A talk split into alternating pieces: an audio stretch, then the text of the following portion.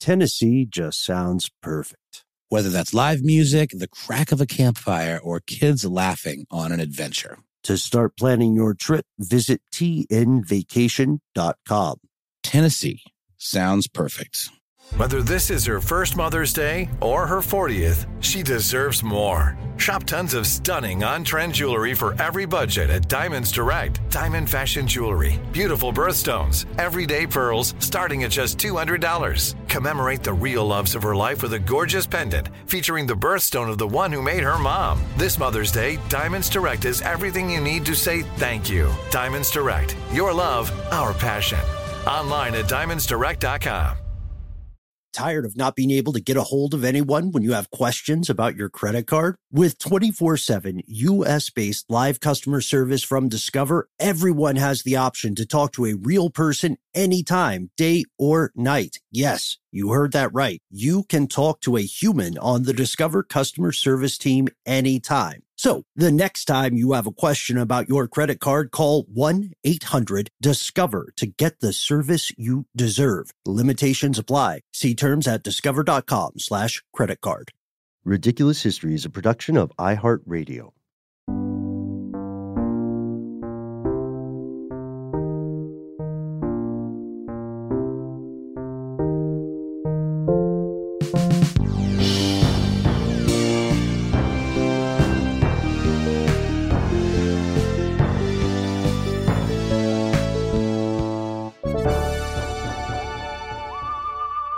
Well, by now you know what that music means. Welcome to the show, Ridiculous Historians. It's uh, hopefully your favorite non history experts coming to you relatively live from our respective bunkers yet again. Hi, my name's Ben. What does it mean, Ben? What does it mean? The music. it means that our show is still on, Noel. We're we're recording an episode now, and I gotta say, uh, we are we are upping our camera game. All three of us look pretty great from what I can see on the screens. Yeah, well, the, it's the parts that you can't see on the screen that should concern you, my friend. there we go. Maybe concern is a strong word, but you know. Working from home is a, is a slippery slope. You know, putting on pants really does become optional. Yep, yep, agreed. As a matter of fact, I was talking to one of my friends who is a, a no and kind of productivity expert, and one of her big recommendations for people working from home is that when you wake up in the morning, you go ahead and get dressed like you're going somewhere. It kind of primes your brain. Mm-hmm, mm-hmm. I've I've had a hard time with that. I don't know I've, about you. I've I've been rocking more of like a sort of a sweatsuit situation, Mm. um, and I've been starting my day off with a nice walk, uh, and so it's appropriate the sweatsuit for that. But then I just keep it on for the rest of the day. Is that weird? No, no, not at all, man. Not That at all. Pregnant pause, fact, Ben. That pregnant pause. I hope that was just the lag in our communication because I, I was going to say, you know, you're really doing a favor for the sweatsuit industry because if they if people on the street see Noel Brown rocking a sweatsuit, their first question is immediately going to be what? How can I get one? So you're welcome, sweatsuits. Hey, uh, thank you, Ben, for giving me that uh, that confidence boost. I appreciate it. so uh, I I was thinking of a, a an interesting segue in here, uh, and I wanted to see what you and our super producer Casey Pegram thought about this. A lot of people now that we're at home or self isolating, uh, a lot of us have been cooking more and more. You've been cooking, Noel. I've been cooking. Uh, Casey, I don't know. Have you have you been uh, trying your hand at the pot and the pan? Uh, my cooking repertoire consists of uh, such delicacies as frozen pizzas. Let's see what else. We got some Eggo waffles in the mix. We got some wings. We did wings the other night. Uh, but no, my girlfriend is a great cook, and so she's been handling most of the duties. I help out where I can, but she's the expert. Well, that's Nice. nice. You know, we, we all have our strengths. hmm And we can all agree that whether you consider yourself a, uh, a top notch chef or an amateur or just a cooking enthusiast, people love uh, people love food, and wherever you go in the world, that's one of the topics that you can easily talk to anyone about, regardless of your cultural differences. Here in the United States, we've had a very old saying for a long time, which is the best thing since sliced bread. Uh, we, you know, we've all like heard of that before, I'm sure. But today's show actually does concern sliced bread, isn't that right? It is right, but I got a bone to pick with this whole concept. Is slicing bread really that hard? With a with a nice serrated knife, they make a thing called a bread knife. It's literally part of any good cutlery uh, uh, arrangement. Yeah, yeah. I think it's not. I think it's not so much that it's hard as much as people are, are thinking, you know, this is time consuming. I'm I'm nickel and diming away my precious seconds of life. You know. Yeah, sort of like the argument uh, Gilbert Gottfried makes about the shoedini. You know, all the time you're wasting putting on your shoes like a regular person, one foot at a time. You could be, you could be like, you know, curing. Uh, too soon. Um, you could be doing something productive with that time. there we go. Good save. So today's story is so weird. We're we're gonna go ahead and uh, give you the the big scoop, the lay of the land. Uh, as as any longtime listener knows, you can get a lot of spoilers from checking out our titles and our descriptions. This is a story about that time the U.S. government banned sliced bread, and it's it's a weird journey. It's a journey that begins around uh, 1928 um, with a jeweler from Missouri by the name of Otto F. Rohwedder. Rohwedder? I don't know. I'm going to go with Rohwedder. What do you think, Ben? I went with Rohwedder. So if we Oh. if we if we split the difference, at some point we will at, at the very least accidentally get the name right. Yeah, exactly. Our pronunciation powers or lack thereof combined. Um, but yeah, this gentleman, um, he saw a need.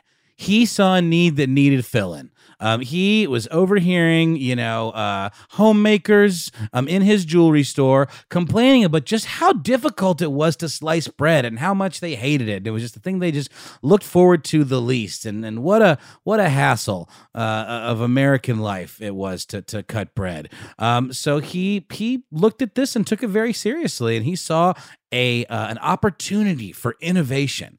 Um, and he invented a uh, delightful gadget known as the automatic bread slicing machine and became something of, a, of an American hero, at least in, in the kitchen. But a little background about, about our boy Otto. Uh, I'm going to just call him Otto so I don't even have to mess with that pronunciation ever again. Otto was, uh, he was a bit of a renaissance man. He was an ophthalmologist who decided to get into the jewelry game. And he owned not one, not two, but three jeweler stores in St. Joseph, Missouri. Missouri? Can you only say Missouri if you're from there? That seems uh, accurate. What do you think, Ben? I don't know. It's kind of like how people from uh, Nevada say Nevada. Uh, You know, I, I wonder if it's something you have to earn. You're Yep. you're right. You're right though, Noel. Uh, Rohwedder was a a trained ophthalmologist who went into jewelry for the money, and historians speculate that while he was selling earrings and necklaces, he overheard customers talking, doing something like you would see at the beginning of a lot of TV infomercials now, where like picture picture someone trying to slice bread and the bread falls to the floor in the kitchen and they drop the knife. If There's only gotta- there were another way. yes, there's got to be a better way. Uh, he ta- tapped into that, really, no fooling. And we know that as early as 1912, he had built out a prototype for what would become his automatic bread slicer. And his big question was, he was like, well, what do we mean when we say a slice? What's the difference between a slice of bread and a slab of bread or a sliver of bread? So he did something very smart he made a questionnaire like a survey and instead of handing it out to people in person he paid to get it published in several newspapers in the region and the country. And then in just a few months more than 30,000 people responded and let him know where they fell along the uh, the controversial issue of thick or thin slices Well, I have a question. Why can't they do it like they do with those deli slicer machines where you could pick your thickness? It's a variable thickness. Is that too much to ask? Otto, you only get one thickness? Yeah, wouldn't it be neat to have a, a dial on the machine? You know, like how you can you can uh, decide how toasted your toast is in a lot Yeah. of toasters. You know, That's right. Well, unfortunately for him, we weren't there, or maybe the technology wasn't there yet. I think the technology might not have been there. So it's true. More than 30,000 housewives responded uh, and indicated that they wanted a, a, bread slice that was neither too thick nor too thin. Sort of a Goldilocks bread slice. Mhm. That was just right. Although that is kind of relative, isn't it? I guess so. I guess so. So probably what he did was take like the the biggest group consensus and went with that because we know he he for some reason couldn't make a variable bread slicing machine and he went all in dude like 4 years later just was at 1916 he has sold off his entire jewelry business. He's taken the winnings from that. He got a workshop in an abandoned warehouse and he started trying to make his bread slicer but something terrible happened the very next year it's true. Disaster struck in 1917 in the form of a warehouse fire that uh, engulfed in flame his prototype, along with all of his uh, early drawings and blueprints, uh, and all of the time that he had invested into this endeavor. But he he was uh, he was un, uh, unshaken, unflapped, and he got back to work, even though he was set back like almost a decade, which to me would I don't know I would move on. Uh, maybe I don't know. It, it's the whole sunken cost fallacy thing, but he really believed in this product. Uh, so in 1928, he had had you know made up for all this lost time. You got to think that he he had to have learned some lessons from it, even if they were just filed away in his memory banks. Right? Uh, it wouldn't have been all for naught. Uh, but he got back on his feet in 1928, and he had a fully working machine, not a prototype, the real deal. Uh, and not only did it slice bread but it wrapped it as well. Did we talk about the original expression that led to the best thing since sliced bread? We haven't yet. Lay it on us. Yeah, the original expression was the best thing since wrapped bread. So his thing was like the the best best thing, the double best thing, because it could wrap bread and slice bread. Mm-hmm. But you couldn't pick a variable thickness. You think he would have taken that 10 years to come up with that? I'm sorry. I'm going to leave Otto alone. He suffered enough. There's a lot of soul searching that he went through, you know, and good, good for him. It reminds me of that Rudyard Kipling poem, "If," uh, which is Rudyard Kipling's a terrible person, but my God, that's a great poem. Uh, so you're right. We know that he did successfully after a total of 14, 15 years of struggle. He did get his machine on the market and the first ever pre sliced loaf of bread went on sale on July 7th, 1928, when Frank Bench, who was a guy who knew Rohwedder personally, took a chance. He bought a bread slicing machine and he installed it at his baking company in Missouri. The original name was Sliced Kleen Maid Bread. That's clean spelled K L E E N. God, I, I love that. I love it when people take a word and for just no real reason spell it with a K or a Q or a Z. I don't know, man. It freaks me out. Like I've, you know, here in the South, you can find a lot of uh, little little mom and pop restaurants that call themselves some variety of like country cooking with two K's, yeah. and that always right. weirded me out. I don't trust it. I don't know why, but I don't. There's a place around the corner for me uh, called Duck Corner Cafe and the corner is spelled with a K and cafe is spelled with a K inexplicably. like, do, are they trying to communicate some level of quirkiness that's going to translate it to their food? Like, oh yeah, I want a quirky uh, breakfast sandwich. You know? I no, I'm right there with you. I had, uh, I remember. This has nothing to do with the episode, but I remember uh, growing up, some of my more conspiratorially minded friends would be like, "Hey Ben, all the businesses that put those K's in there, they're signaling that they're uh, they're pro Ku Klux Klan, and that seemed like a reach. That's like that old conspiracy about the band 311. You remember that one? Well, 311 was an inside job. right. Uh, and that's an Eric Andre ripoff. I didn't make that up. Can, please but, go on.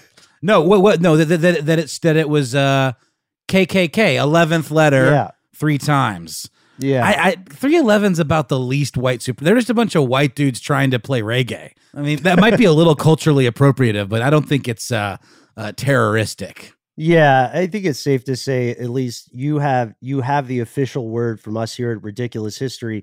Uh, we are 98% sure 311 is not a front for for the Ku Klux Klan. Let, us put this let's put this to rest. Casey Pegram, what do you think? 311 terrorist or non-terrorists? I was about to say yes. Um, perhaps perhaps aesthetic terrorists, but um, no. I think I think their intentions are relatively pure. All right, fair enough. Oh, Casey on the case. Been a while since we did one of these. I miss it. Uh, so, like you said, that original statement uh, that uh, calling this bread the greatest forward step in the baking industry since bread was wrapped uh, came from an advertisement.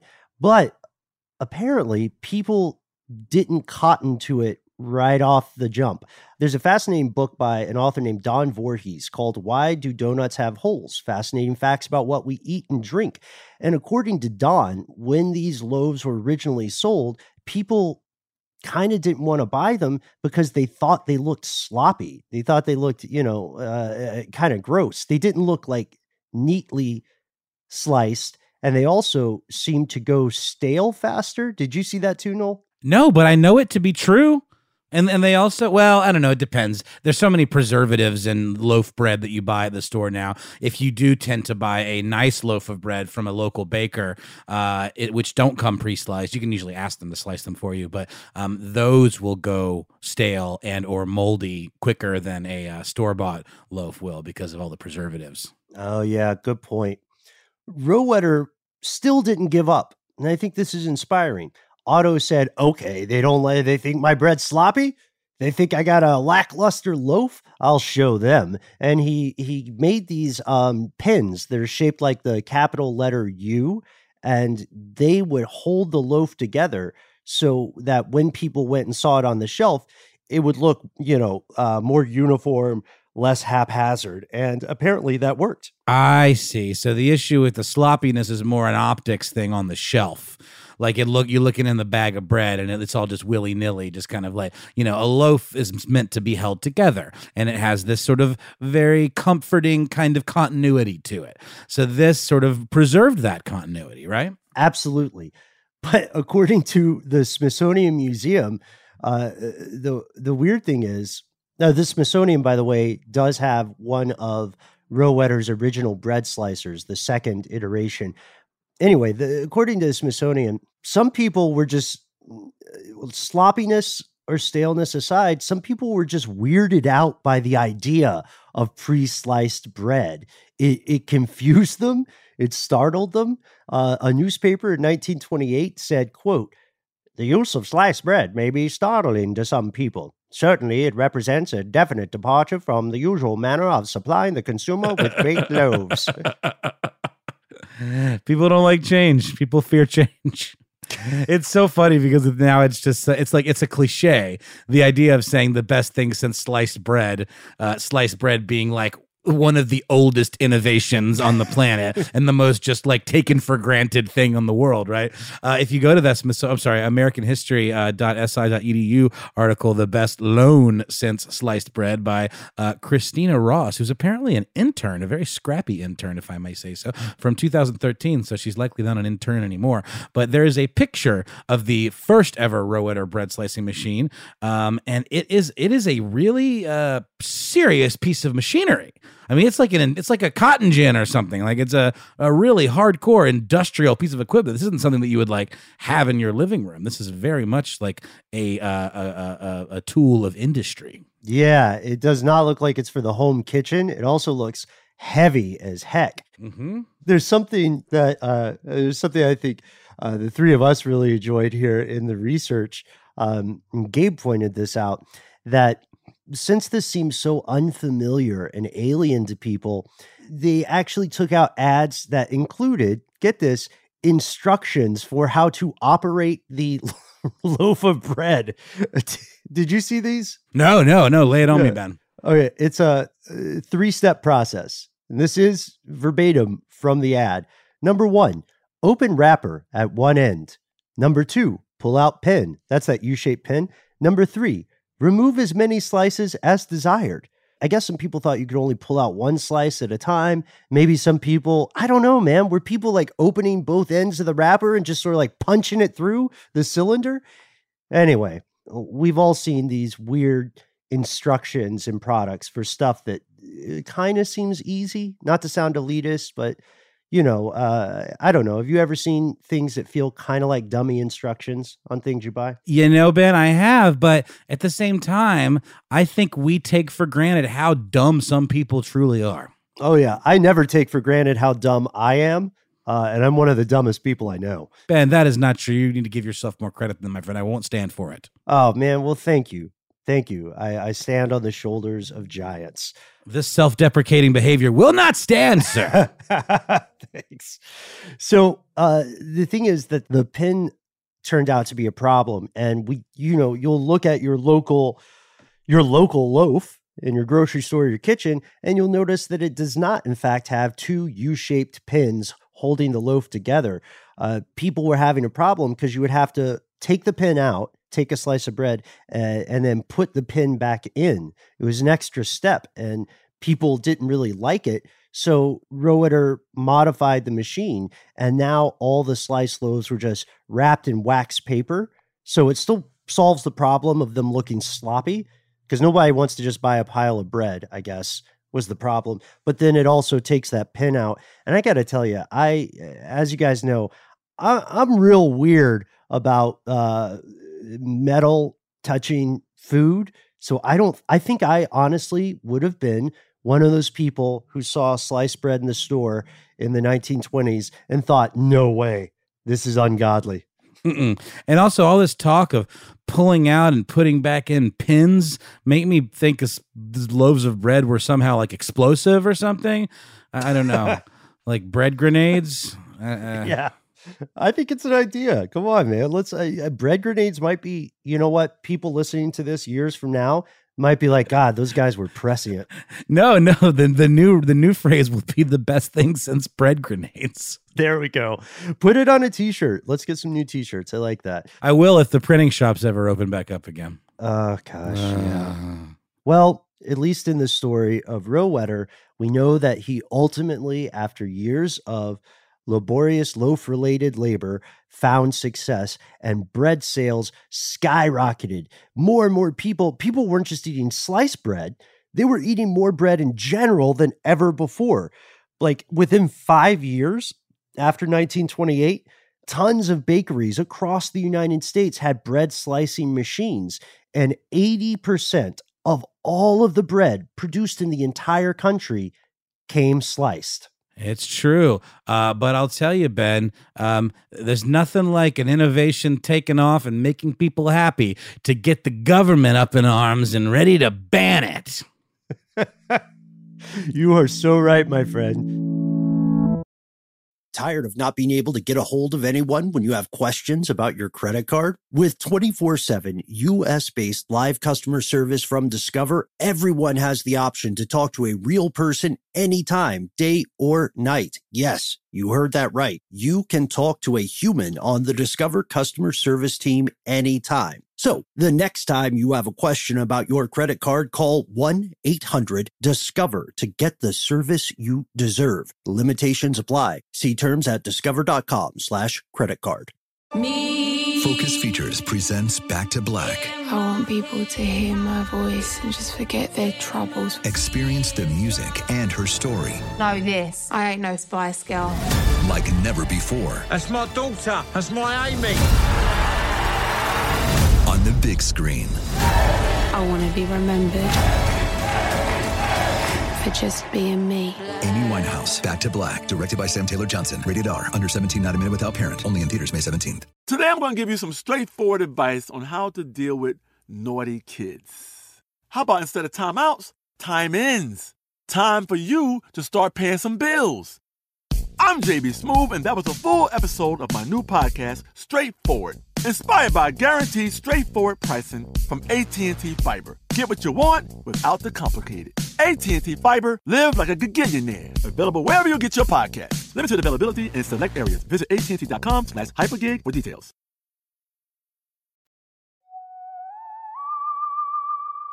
Uh, fast forward, 1943. People still love bread. 1943, everybody loves bread. They love it sliced too. Except for there's one guy who's got a who's got a beef with it. His name is Claude R. Wickard.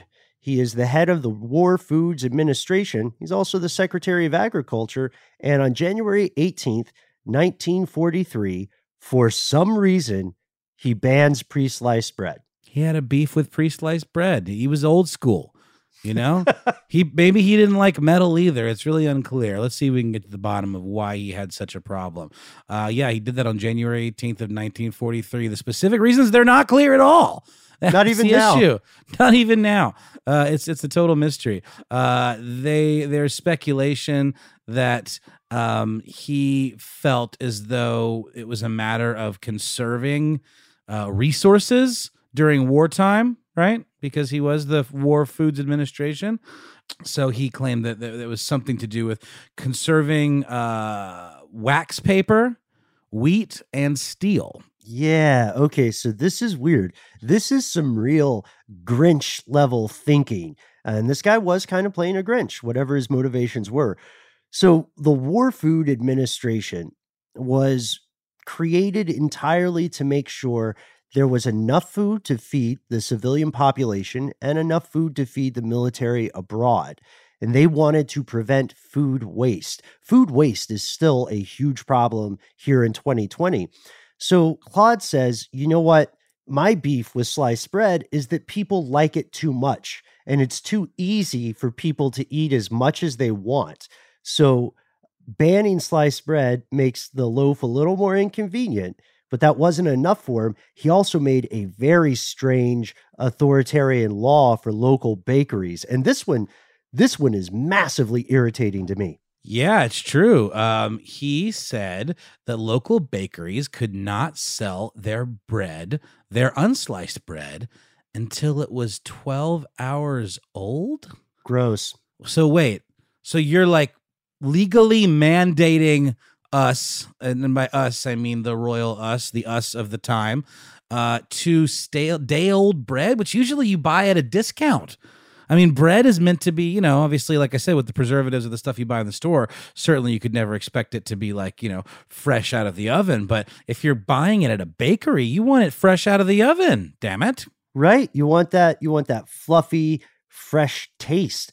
The reason that they put in this crazy law is that Uncle Sam thought if bread was if all the bread you were going to buy was going to be stale, then people would stop buying as much and maybe they would even resort to baking their own bread at home or give it up entirely meaning there was more uh, more wheat more grain more bread to circulate in the wartime population. That's so messed up man it seems to really target small businesses mm-hmm.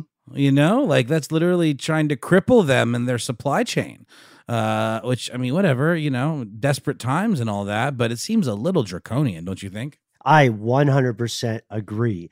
Uh, we still, like, as we just said, we still don't fully understand uh, the ban, but we know that it might have come because uh, there was a 10% rise in the price of flour anyway.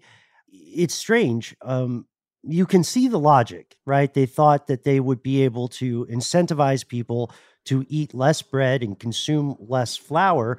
But what what about the wax paper conservation? So pre-sliced bread had to use wax paper that was way thicker than the loaves that were sold whole. And that was because, you know, again, they were trying to preserve the freshness and keep it from going stale. So that was wrapped in wax paper. So it wasn't like in a plastic sleeve like we see today with a bread tie. It was literally the whole thing was just wrapped in wax paper. Yeah, yeah, yeah. That replaced the pin. And and you know, other unsliced loaves also had wax paper, but they had much thinner wax paper. Uh, and so the thing that's weird about this is that bread companies already had a, a ton of wax paper supplies. They're like those people who hoard toilet paper. They had enough wax paper to keep them wrapping loaves for months and months, even if they didn't buy anything else. So it really seems like there wasn't a, a big thing to like a big benefit to gain from banning wax paper. The wheat flour argument makes a little bit more sense but even that doesn't check out. I mean, this this is why some historians say it was maybe more an issue of conserving metal because, like you said, Noel, those electric bread slicing machines are heavy duty, huh? Mm, that's true. I mean, they really do almost look like a implement of war. You could probably make, you know, uh, a handful of machine guns, you know, uh, with the materials you would use to make one bread slicing machine. And at the end of the day, isn't it just kind of a luxury? You know, I'm trying to see both sides here. Like, there's really nothing about, uh, if anything, I would think maybe slicing bread does make it go bad quicker uh, because there's more touch points, right? Mhm. Um, and, and and every time you reach in there, you're touching the bread. I don't know. I, I'm overthinking this, but I do think that you know, sliced bread is a luxury, and even today, sure, I guess it's convenient. But when I buy my bread from the uh, baker or like a baguette or something, I don't get it pre-sliced. I slice it my damn self. Yeah, I I tend to I I tend to like the uh, bakery bread more than the sliced bread on the shelf. Not to be elitist or something, but it's just like if I have the opportunity, then I'll try to get what in my head I call the good bread. You know what? I'm, everybody has something like Yeah, a good steamy loaf. a good steamy loaf. Uh, in context, that's exactly what I'm talking about. Out of context, oh, I wonder if Something clip- else entirely. yeah, I wonder if that clip's going to come back to haunt us the way that this policy came back to haunt Claude Wickard. God, you're good at these, Ben. Thanks. Segues, that is. Oh, thanks, man. Uh, it's true, though, isn't it? Like, even though we can guess at what he was trying to do, it really looks like he was just trying to save a couple pennies in the budget. And he had to pay a grievous price for this because people did not take this well. Oh yeah, that's putting it lightly. I mean, it was you know people don't like to have things taken away from them that they uh, are have, have have become accustomed to. That in their minds is uh, is a uh, a natural born right, uh, the right to sliced bread. Everybody remembers that one from the Constitution. Um, but no, at the very least, it was incredibly unpopular. On January twenty sixth, uh, Sue Forrester, um, who is uh, a woman from Fair, Fairfield, Connecticut, wrote a letter to the editor in the Times, the New York Times, um, and she was speaking on behalf of all of the country's housewives. We have uh, we have this from an article from Mental Floss, uh, the time U.S. government banned sliced bread, and she says, "I quote." I should like to let you know how important sliced bread is to the morale and saneness of a household. Uh, okay, okay. The morale and saneness of a household. They really didn't like slicing that bread, did they? Yeah, yeah. And uh, they go into detail about this. Sue Forrester says she's been forced to hand cut more than 30 slices of bread every day for her family. She says this is a waste of American time and energy. And it's also a waste of money uh, because, you know, she says a good bread knife is difficult to find, let alone afford during the war. And that's Not to mention a good man. there we go, right? Oh, what about our marriage prospects? The sigh. So people got as mad at this ban as they did at things like gasoline rationing. We have an account from a 1943 issue of Time where they, they have the following excerpt. U.S. housewives, says Time, vainly search for grandmother's serrated bread knife, routed sleepy husbands out of bed, held dawn conferences over bakery handouts which read like a golf lesson keep your head down, keep your eye on the loaf, and don't bear down. They were the time was basically saying a bunch of people had forgotten how to slice a loaf of bread. Uh, I think we buried the loaf here. Keep your eye on the loaf. Yeah. That's just that is some uh, some very powerful uh, rhetoric right there. Um, it really it's got me all full of fervor and uh, patriotism. Yeah, and this this is interesting because this leads us to the saying that we all know today. Because of this ban, people started referring to things as the best thing since sliced bread. That's true. Nothing will make you appreciate something more than when it's taken away from you.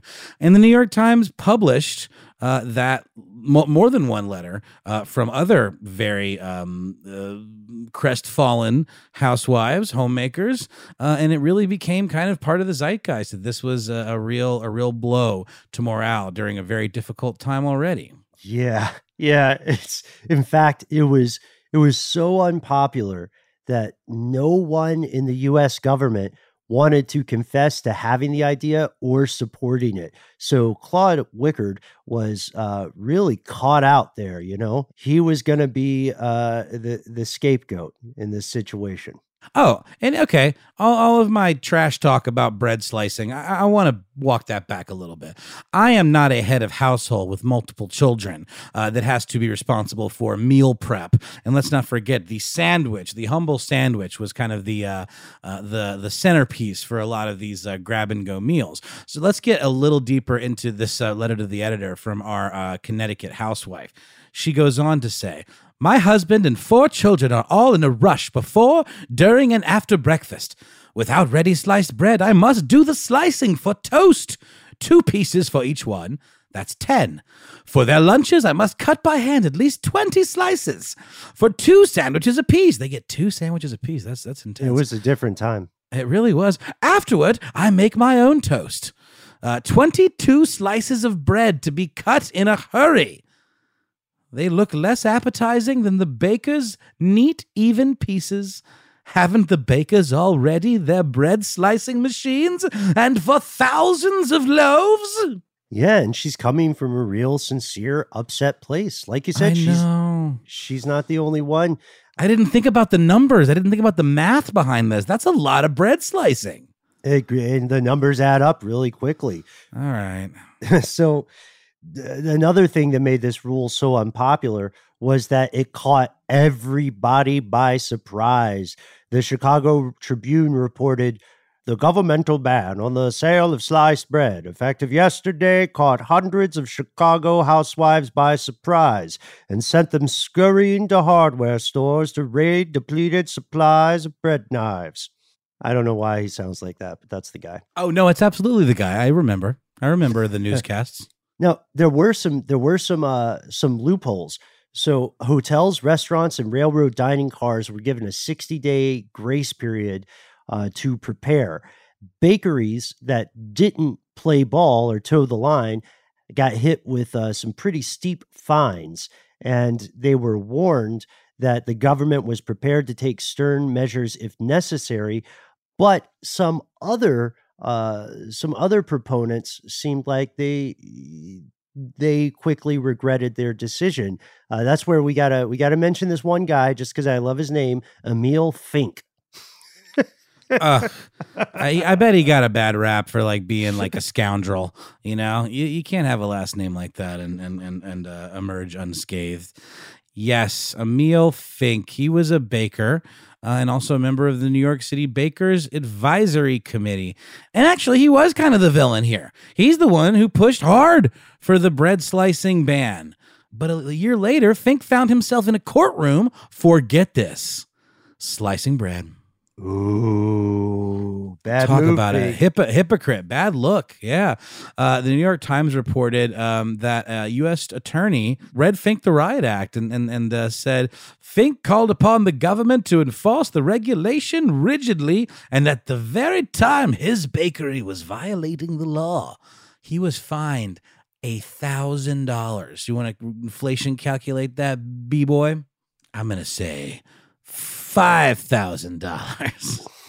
uh, let's see. Let's see. So, uh, Casey, if we could get a drum roll, please. $1,000 in 1944 is equal to $14,697.61 today. I was way off. I was way off, and that's a pretty steep uh, penalty. But I think he had it coming for that uh, that most egregious sin of hypocrisy.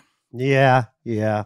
And and Baker, like it makes you think that Fink had God, I feel bad. I feel like it's nominative determinism to call him Fink. Totally. But but it feels like it feels like his angle was that he wanted to make sure he was one of the only bakeries selling sliced bread to get ahead. He was trying to make a vig, I think. Despicable. Despicable. But the ban wasn't even saving money at all. Like bakers were losing cash because of this. Oh yeah, it's true. The sales were dropping in the neighborhood of five, as much as ten percent, according to the Harrisburg Telegraph. Uh, there's a quote from that article from 1943 in February. Uh, While all bakers have varied reasons for the prevailing decrease, they all agree that the absence of sliced bread is at least playing some part in the drop. Uh, where's our boy Otto in all of this? That's a great question because Otto was very much alive. He lived until November 8th, 1960. So he definitely had, I, I'm, I'm sure he had strong thoughts about this. He was, you know, this was his career. He sold the patent to his invention to another company. Like he, he was doing pretty well off. So he definitely had a race in the game, but he had already made his nickels by the time this this kicks in. That's right. Is that a did I make that up? Is that a thing people say? Make your nickels? No, uh, that's a thing, but I'll tell you what isn't a thing is he already had his race in the game. I think say you that? were I think you were combining skin in the game with horse in the race. Oh man. Race in the game. Keep, let's keep Oh, it. I, I love it. No, no, I, I think we should uh, use that. That should be our new thing. He already had a race in the game. I really, really like that a lot, actually. Oh, thanks, man. Uh, thanks for the catch. It's it's wild over here, folks. No worries, dude. Hey, we got to keep each other honest while we're slowly losing our mind in isolation. Oh yeah, yeah. Uh, well, hopefully it will be to the enjoyment of you, dear, dear, ridiculous historians. Uh, we have a little bit, we have a little bit more to add here, which is that the ban was thankfully lifted only three months after it went into law. Right? It was like uh, March in 1943, I want to say. Mm-hmm, that's right. Um, it was lifted, and uh, there was a, a public statement made uh, from the War Production Board, uh, and it actually, you know, uh, to its credit, kind of copped to the thing being a, a, a- a failure, uh, saying, "quote Savings are not as much as were expected." Oh, leaving it at that, uh, and that there was enough wax paper to go around and wrap sliced bread uh, for four months. So Mhm. you know, bully for them for sort of owning their uh, their debacle.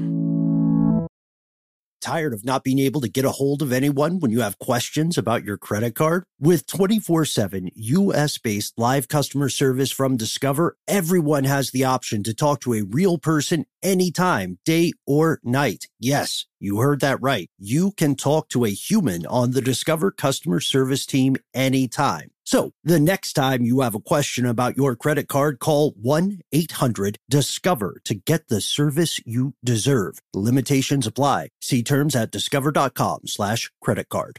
Me. Focus Features presents Back to Black. I want people to hear my voice and just forget their troubles. Experience the music and her story Know this. I ain't no spy Girl.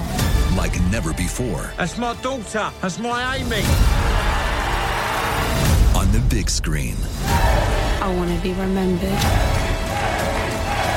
for just being me. Amy Winehouse, Back to Black, directed by Sam Taylor Johnson. Rated R, under 17, not a minute without parent. Only in theaters May 17th. Today I'm going to give you some straightforward advice on how to deal with naughty kids. How about instead of timeouts, time ins? Time for you to start paying some bills. I'm JB Smoove, and that was a full episode of my new podcast, Straightforward, inspired by guaranteed straightforward pricing from AT&T Fiber. Get what you want without the complicated. AT&T Fiber, live like a gigillionaire. Available wherever you get your podcast. Limited availability in select areas. Visit AT&T.com slash hypergig for details.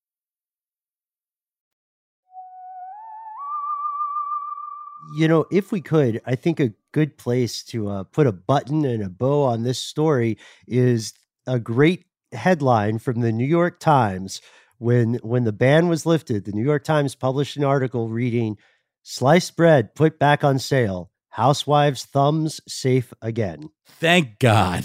Thank God for think of the thumbs, all the thumbs. Oh yeah, I mean at the very least they're getting nicked left and right. Uh, I would love to see some t- statistics about how many outright uh, severed thumbs occurred at the hands of uh, unsliced bread. I mean that that slice math really gets to you. You know, I'm glad you put that in. Oh, I want to say before we end today's episode, guys, I want to do a clarification because you know credit where credit's due is very important to me. And earlier uh, in a previous episode, we went on this delightful little run of Quentin Tarantino based quarantine puns. You you remember that? I'm gonna be real with you guys; they weren't very good. Can we do better this time? Can we raise the bar? Well, I wanted to credit uh, one of our friends on Twitter because you guys said, "Oh, Quentin Quarantino is pretty good." That one's good. That one's it good. got me thinking, and I was like, did I make that up? Because that's really good for someone like me to make up on the fly. And I wanted to give a shout out. I think I found this and just acts like misremembered it on Twitter. We have a Twitter friend who goes by the handle Quentin Quarantino. So Kelthy at Kelthy underscore. If you're out there, thank you so much. When I, I wanted to give you credit where credit was due because uh, I I think it just got stuck in my head. I love that name. It happens, and that's true. Um, well, thank you so much, Kelthy.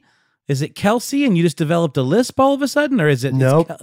Kelthy. Okay. Kelthy. That's interesting. It makes me feel like I'm speaking with a list. Well, this was a fun episode, Ben. Uh, can we take a minute? Uh, I don't know. I just have this idea uh, to to grab find an object that's around you somewhere in your workspace and describe it to the listeners. Uh, yeah, yeah. Here, um, let's see.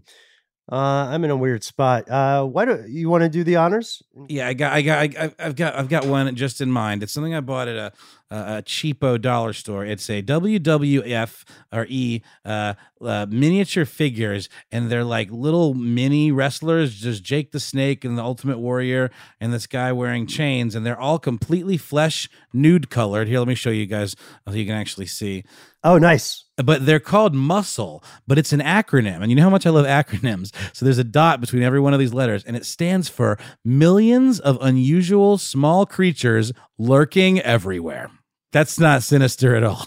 They didn't, uh, so it sounds like the O is not part of the acronym there. The, yeah, they often leave the O. It's usually only the capitalized letters in a in a yeah. title, right? The O is a yeah. I don't know there's a word for it, but yeah. Okay, so that's my object. Okay, I've got I've got something uh, that I just dug up that I think you'll you'll like here, uh, Noel.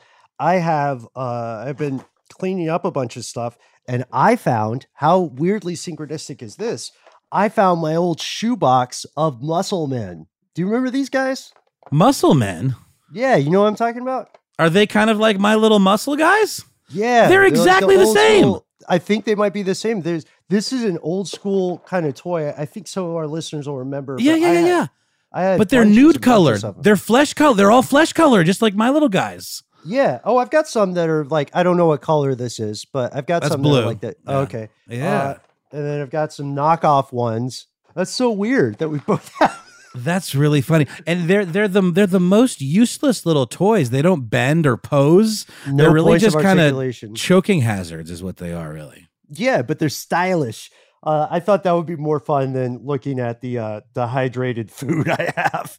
that we uh, we recorded another show today, uh, folks, for stuff they want you know with our ride or dies, Paul Mission Control and uh, Matt Frederick, uh, where we were we were talking about some of the things in our in our quarantine zones. But that's a fun game, man. You wanna you wanna make that a regular thing?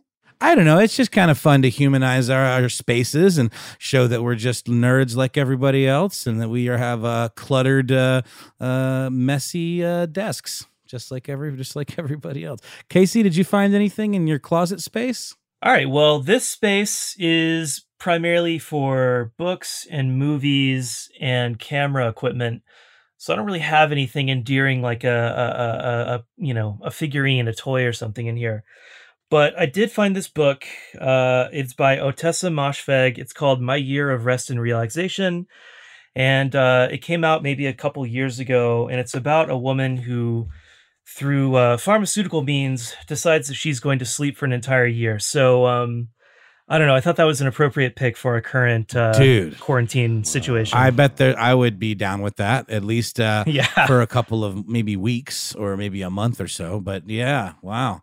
Very, very appropriate for these are plague times. It reminds me of that uh, sleep study that was going around for a while where they would pay participants to lay prone for like 30 or 90 days. Uh, I had a friend who got really close to actually doing that. That sounds awful. Yeah, you had to lay down. That was the rule. You had to always be laying down because they wanted to see what kind of horrible things would happen to your body. Isn't that nuts? I mean, bed sores, basically, right? Bed sores, you probably lose muscle tone, I bet, because you're not walking around. But let's not end on that note. Let's end on uh, let's end on a big thank you. So thank you not just to Otto, but thanks to everybody for tuning in. You know, we hope you're healthy. We hope you're happy. Uh, we hope that if you are hanging out on the internet like a lot of us are these days, uh, that that you drop our digital way and say hello to us on Instagram, Facebook, Twitter, not just as our show, Ridiculous History, but also uh, say hello to us as individuals. We're um, we're online a lot. it's true. You can find me exclusively on Instagram at How Now Noel Brown, uh, where you can follow my uh, quarantine situation.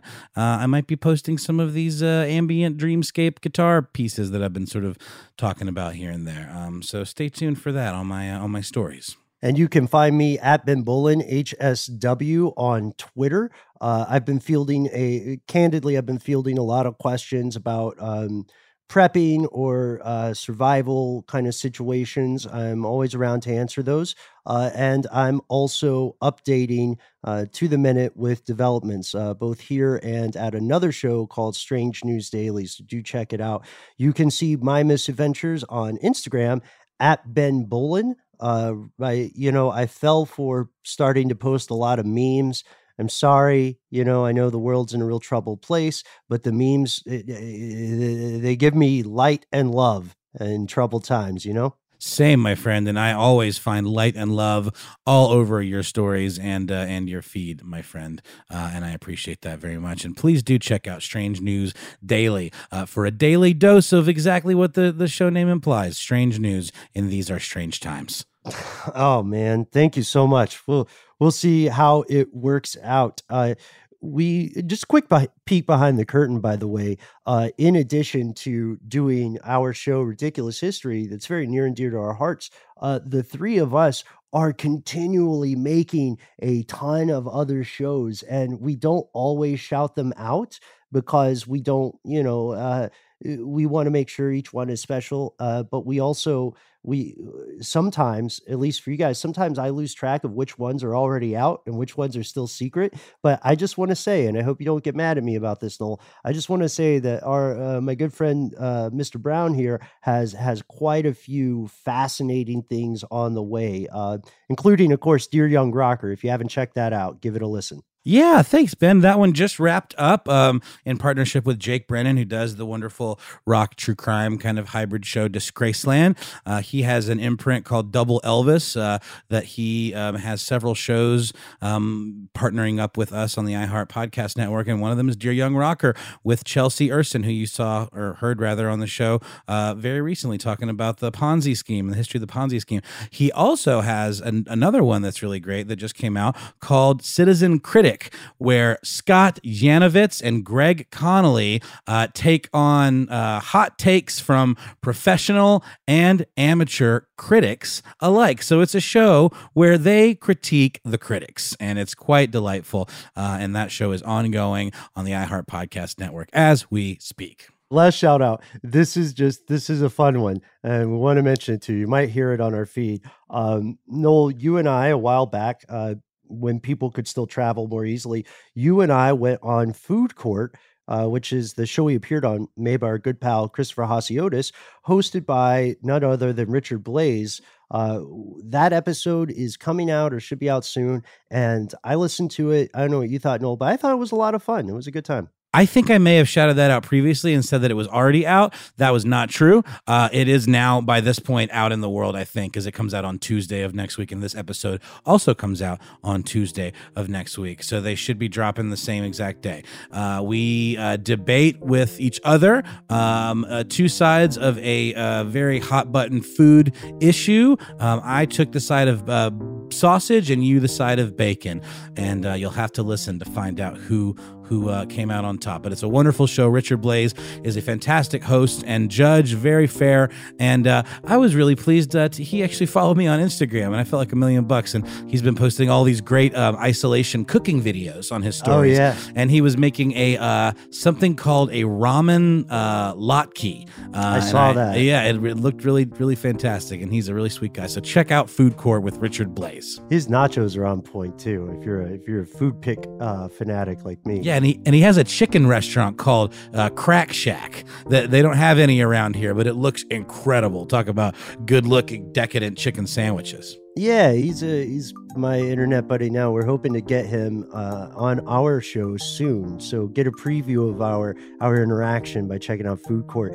As always, thank you so much to our super producer Casey Pegram. Casey, I'm going to find a book for our next quarantine spotting because I, I feel a little weird that you had something uh, amazing and literate, and I was like, "Hey, look at my shoebox of toys."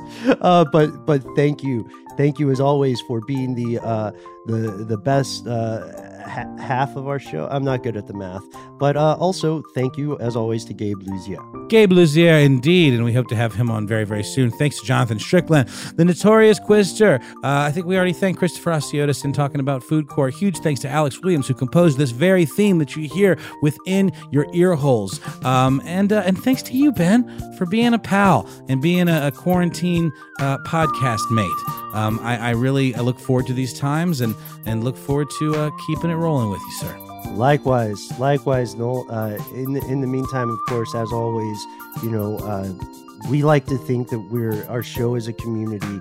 Uh, so if you want to contact us on on a personal level, we always love to hear from you. Let us know how it's going in your neck of the woods, and let us hey, let us know what your weirdest uh, food history story is. We could read about this all day. We'll see you next time, folks.